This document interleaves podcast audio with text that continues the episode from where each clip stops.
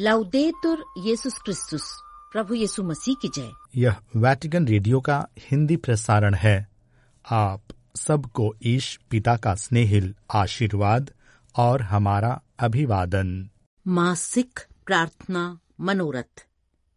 हे ईश्वर प्रभु यीशु ख्रीस्त के नाम पर हम आपसे उन नए शहीदों के लिए याचना करते हैं जो विश्व के विभिन्न भूभागों में सुसमाचार के खातिर अपनी जान जोखिम में डालते हैं। हमारी प्रार्थना है कि वे अपने साहस और मिशनरी उत्साह से कलीसिया को प्रोत्साहन प्रदान करें। आमेन।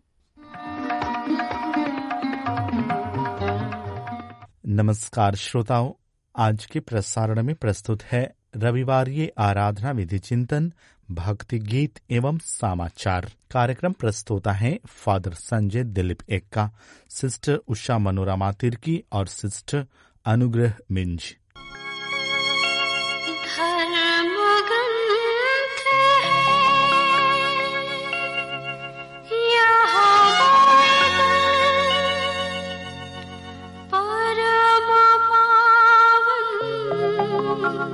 शुभ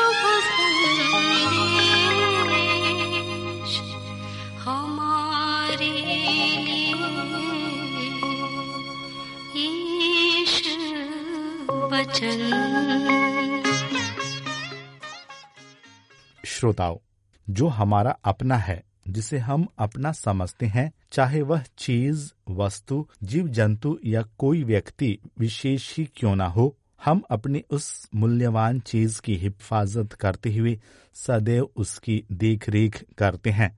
हम उनसे प्रेम करते और हमेशा यह सुनिश्चित करते हैं कि हमारी उन चीज़ों को किसी तरह से हानि या चोट ना पहुँचे।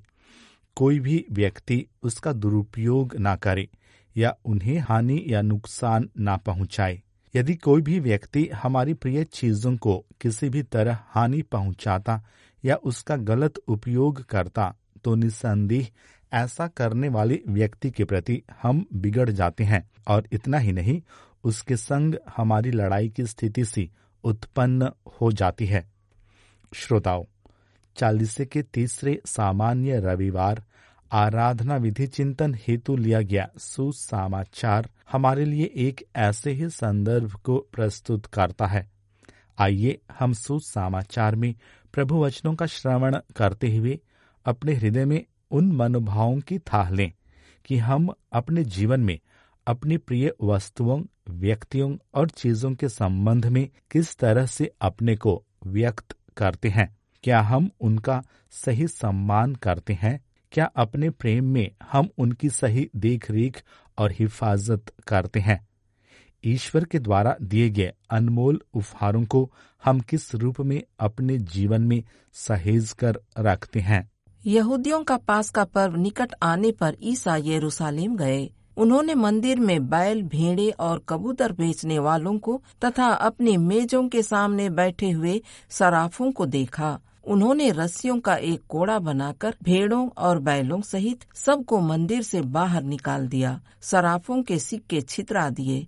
उनकी मेजें उलट दी और कबूतर बेचने वालों से कहा, यह सब यहाँ से हटा ले जाओ। मेरे पिता के घर को बाज़ार मत बनाओ। उनके शिष्यों को धर्म ग्रंथ का यह कथन याद आया। मेरे घर का उत्साह मुझे खा जाएगा। यहूदियों ने ईसा से कहा, आप हमें कौन सा चमत्कार दिखा सकते हैं, जिससे हम यह जाने कि आपको ऐसा करने का अधिकार है? ईसा ने उन्हें उत्तर दिया, इस मंदिर को ढा दो, और मैं इसे तीन दिनों के अंदर फिर खड़ा कर दूँगा। इस पर यहूदियों ने कहा, इस मंदिर के निर्माण में छियालीस वर्ष लगे, और आप इसे तीन दिनों के अंदर खड़ा कर देंगे?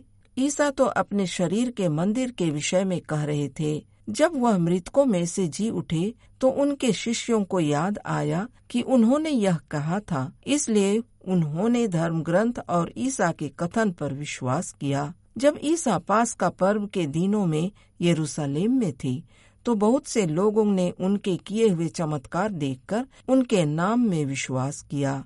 श्रोताओं, सुसमाचार के सुंदर जीवनदायी वचन हम में वह जोश और उत्साह जगाए, जिससे हम ईश्वर के द्वारा दिए गए उपहारों को अपने में सहेज कर रख सकें, उनकी देख रेख कर सकें और उनके द्वारा ईश्वरीय महिमा और स्तुति के गीत गा सकें।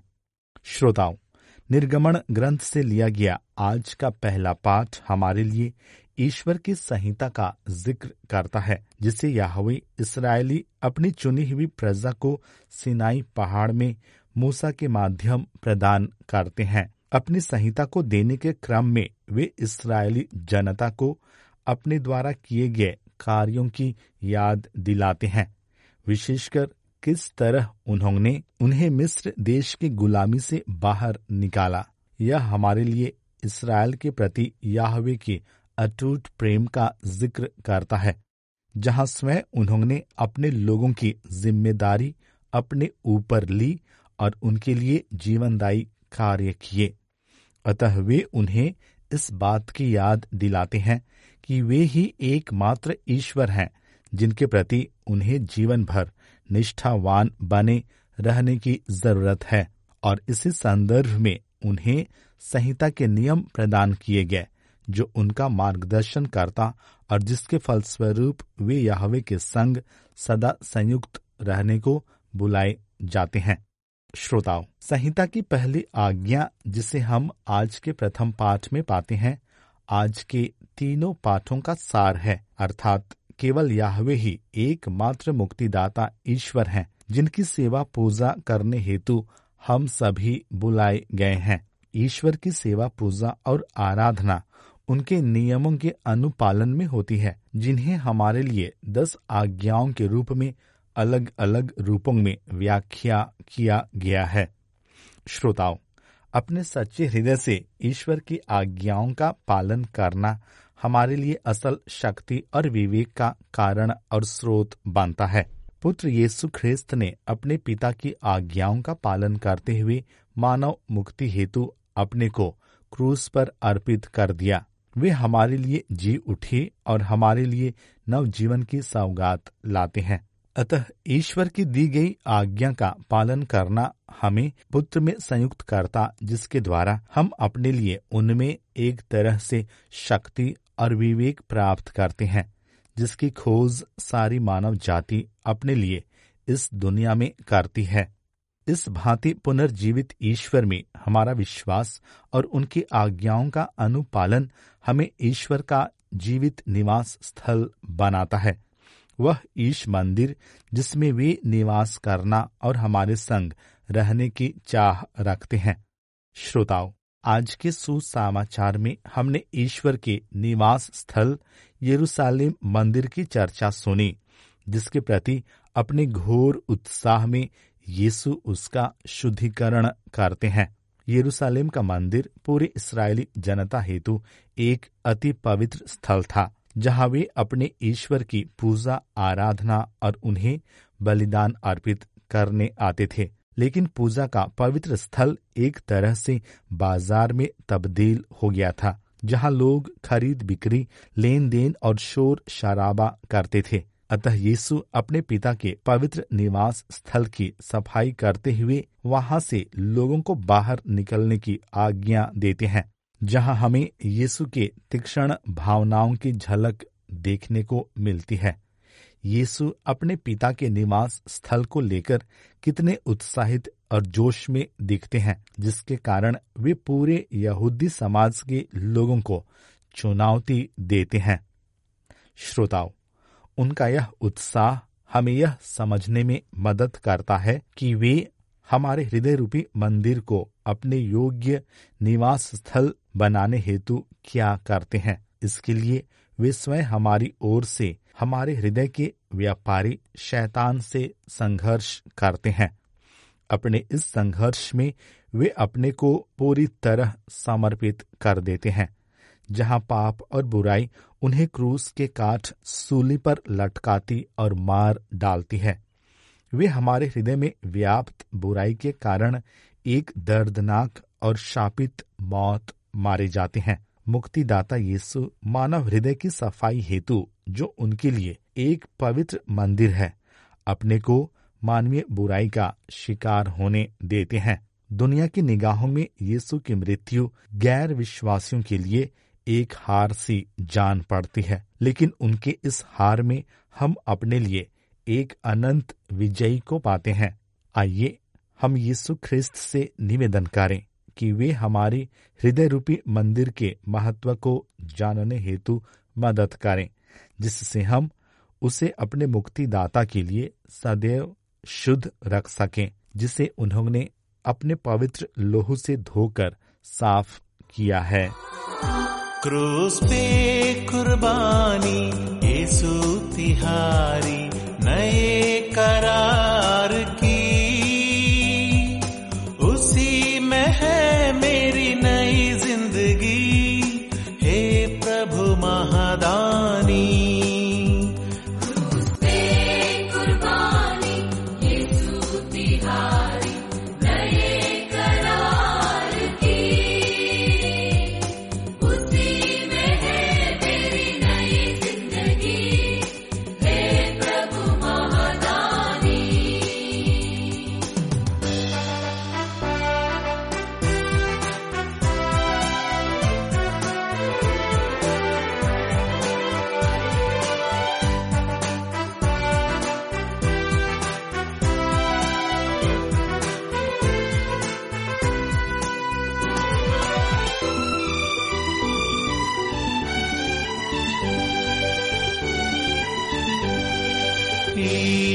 वचन सुनकर भक्ति से ध्यान धरे। आत्मा से प्रेरित होकर सुसंदेश प्रचार करे। ईश वचन सुनकर भक्ति से ध्यान आप वैटिकन रेडियो से हिंदी प्रसारण सुन रहे हैं। लीजिए प्रस्तुत है समाचार। पोप फ्रांसिस ने शनिवार 2 फरवरी को वैटिकन के क्लेमेंटीन सभागार में विचेंसा के तालिता कुंभ संघ के अभिभावकों से मुलाकात की तथा उन्हें अपने दुखों को व्यक्त करने का प्रोत्साहन दिया। उनके प्रति सहानुभूति व्यक्त करते हुए संत पापा ने कहा, एक बच्चे को खोना एक ऐसा अनुभव है जो सैद्धांतिक विवरण को स्वीकार नहीं करता। और धार्मिक या भावुक शब्दों, निष्फल प्रोत्साहन या परिस्थिति जन्य वाक्यांशों की तुच्छता को अस्वीकार करता है, जो सांत्वना देने के बदले उन लोगों को और अधिक पीड़ा पहुंचाते, जो हर दिन एक कठिन आंतरिक लड़ाई का सामना करते हैं। पीड़ा को ठहराने वाले जोब के मित्रों के विपरीत संत पापा ने कहा कि दुखों के सामने हम यीशु के मनोभाव, उनकी करुणा का अनुसरण करने के लिए बुलाए जाते हैं, जिन्होंने दुनिया के दुख के अनुभव को अपने ऊपर लिया। ऐसी परिस्थितियों में जब अत्यधिक पीड़ा हो और जिसका कारण स्पष्ट न हो, संत पापा ने प्रार्थना द्वारा ईश्वर को पुकारने की सलाह दी। संत पापा ने कहा, केवल उस प्रार्थना के धागे से जुड़े रहने की ज़रूरत है, जो दिन रात ईश्वर को पुकारती है। उनसे सवाल करती है, प्रभु क्यों? मेरे साथ ऐसा क्यों हुआ? आपने हस्तक्षेप क्यों नहीं किया? आप कहाँ हैं? जबकि मानव पीड़ित है और मेरा दिल एक अपूर्ण क्षति पर शोक मना रहा है। संत पापा ने कहा, ये सवाल अंदर ही अंदर चलते और दिल को तकलीफ़ देते हैं।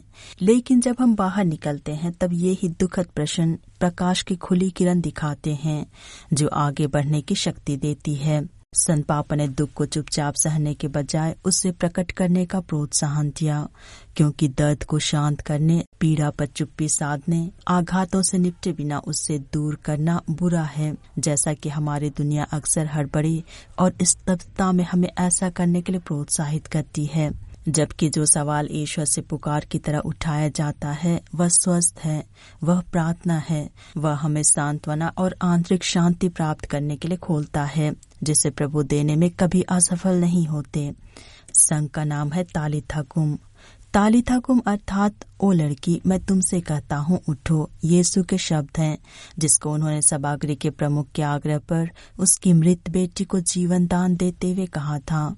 संत पापा ने कहा, वह व्यक्ति निराशा में फंसने के जोखिम के साथ अपनी पीड़ा में बंद नहीं रहा, लेकिन यीशु के पास दौड़ा और उन्हें अपने घर आने के लिए आग्रह किया। संत पापा ने कहा, यह हमें कुछ महत्वपूर्ण बात बतलाता है। पीड़ा में ईश्वर की पहली प्रतिक्रिया कोई भाषण या सिद्धांत नहीं होता, बल्कि उनका हमारे साथ चलना, हमारे साथ रहना होता है। उन्हें हमारी पीड़ा का एहसास होता है, क्योंकि उन्होंने हमारे रास्ते को पार किया है। इसलिए वे हमें अकेला नहीं छोड़ते, बल्कि उस भार से हमें मुक्त करते हैं, जो हमें दबाता है। वे उससे हमारे लिए और हमारे साथ उठाते हैं। संत पापा ने उन्हें सांत्वना देते हुए कहा, प्रभु, हमारे हृदय रूपी घर हमारे परिवारों में आना चाहते हैं, जो मौत का सदमा झेल रहा है। जिस प्रकार उन्होंने जैरुस की बेटी को उठाया, वे हमें भी अपना हाथ पकड़कर उठाना चाहते हैं। कलीसिया बहुत सारे अच्छे कामों को संपन्न करती है, लेकिन संत पापा फ्रांसिस ने इसके सबसे महत्वपूर्ण कार्य के बारे बतलाया। उन्होंने कहा कलीसिया का मुख्य कर्तव्य है प्रार्थना करना और लोगों को प्रार्थना करने सिखलाना। विश्वास के दिए और प्रार्थना रूपी तेल को पीढ़ी दर पीढ़ी हस्तांतरित करना।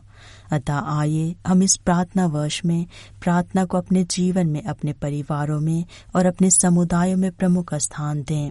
वाटिकन सिटी राज्य न्यायालय के पंचानबे न्यायिक वर्ष के उद्घाटन पर संत पापा फ्रांसिस ने रेखांकित किया कि अन्याय और बहुत कठोर परीक्षणों जैसे युद्ध और मानवाधिकारों के उल्लंघनों के सामने हमें खुद से इस्तीफा नहीं देना चाहिए, बल्कि आक्रोश व्यक्त करने और अस्वीकार्य वास्तविकताओं को बदलने की कोशिश करने का ताकत होनी चाहिए। वाटिकन के आशीर्वाद सभागार में न्यायालय के अध्यक्ष, अधिकारियों, वकीलों और सभी सहयोगियों को उनके महत्वपूर्ण योगदान के लिए संत पापा फ्रांसिस ने बधाई दी और अपने संबोधन में साहस गुण पर विचार किया।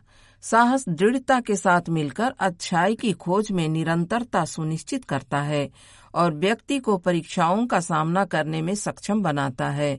जैसा कि हाल के दिनों में संत पापा फ्रांसिस को सर्दी जुकाम है, उनका तैयार भाषण राज्य सचिवालय के मोन्सिनियोर फिलिपो चंपानेली ने पढ़ा। संत पापा ने कहा कि सुव्यवस्थित, अच्छी तरह से विनियमित और संस्थाओं द्वारा समर्थित समाजों में भी विवेक और ईश्वर में विश्वास के साथ विभिन्न परिस्थितियों का सामना करने के लिए व्यक्तिगत साहस हमेशा आवश्यक होता है। हम इस साहस को कई पुरुषों और महिलाओं में प्रशंसा के साथ देखते हैं, जो बहुत कठिन परीक्षणों का अनुभव करते हैं। आइए हम युद्ध के पीड़ितों के बारे में सोचें, या उन लोगों के बारे में सोचें जो लगातार मानवाधिकारों के उल्लंघन का शिकार हैं, जिनमें कई सताए हुए ख्रिस्ती भी शामिल हैं। इन अन्यायों के सामने आत्मा हमें हार न मानने का ताकत देती है। यह हमारे अंदर आक्रोश और साहस जगाती है। इन अस्वीकार्य वास्तविकताओं के सामने आक्रोश प्रकट करने और उन्हें बदलने की कोशिश करने का साहस देती है। उधर लोक धर्मी परिवार और जीवन के लिए गठित परम धर्मपीठीय विभाग एक सोशल मीडिया अभियान को बढ़ावा दे रही है, जिसका उद्देश्य लोगों को, युवा लोगों के लिए संत पापा फ्रांसिस के प्रेरित पत्र, क्रिस्तुस विवित, मसीह जीवित है की प्रासंगिकता को फिर से खोजने और विश्व युवा दिवस के अनुभव को जीवित रखने में मदद करना है। 2024 में कलिस कलिसिया धर्माध्यक्षीय धर्म सभा के बाद के प्रेरितिक उद्बोधन क्रिस्तुस विविध के प्रकाशन की पांचवी वर्षगांठ मनाएगी। 25 मार्च 2019 को लोरेटो के पवित्र गृह में संत पापा फ्रांसिस ने युवा लोगों के लिए पत्र पर हस्ताक्षर किए, जिसने युवा लोगों पर धर्माध्यक्षों की धर्म सभा के काम को सील कर दिया, जो पिछले वर्ष वाटिकन में आयोजित किया गया था। अक्टूबर 2018 धर्म सभा की नवीनताओं में से एक प्री सिनोडल सभा थी, जिसमें दुनिया भर के युवा शामिल थे, जिसमें युवा पीढ़ी के प्रतिनिधियों के साथ स्थानीय कलिसियाओं के चिंतन तैयार किए गए थे। और इसी के साथ वाटिकन रेडियो से हिंदी प्रसारण समाप्त हुआ। अब तमिल में प्रसारण होंगे, नमस्कार।